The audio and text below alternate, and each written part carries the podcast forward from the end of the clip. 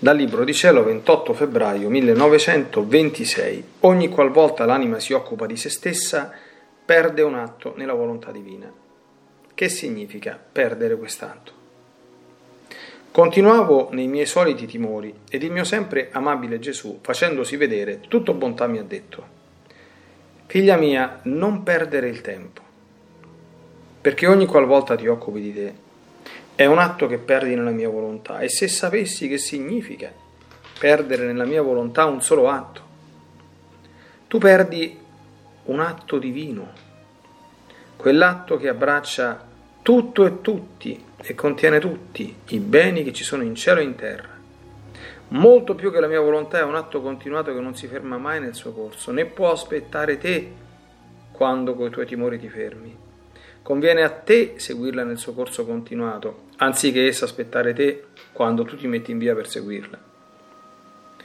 E non solo ci perdi tu il tempo, ma dovendoti io rappacificarti e rialzarti dai tuoi timori per metterti in via nella mia volontà, costringi me ad occuparmi di cose che non riguardano il supremo volere.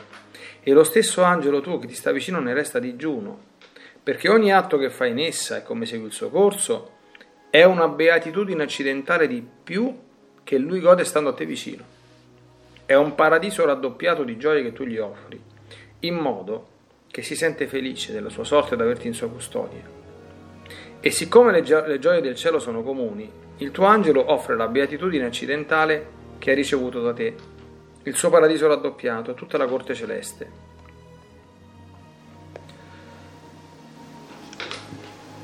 come frutto del volere divino e della sua protetta.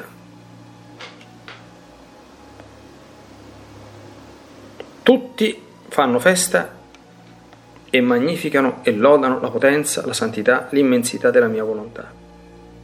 Perciò sii attenta nel mio volere, non si può perdere il tempo, c'è molto da fare. Conviene che tu segua l'atto di un Dio non mai interrotto.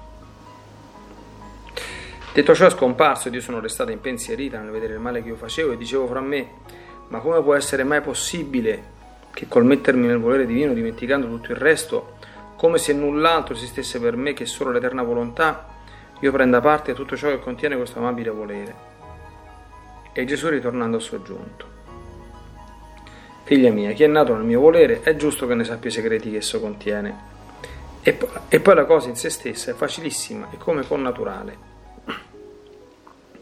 Supponi che passi ad abitare in una casa, o per poco tempo o per sempre, nella quale c'è una bella musica, un'aria profumata, per la quale si sente infondere una nuova vita.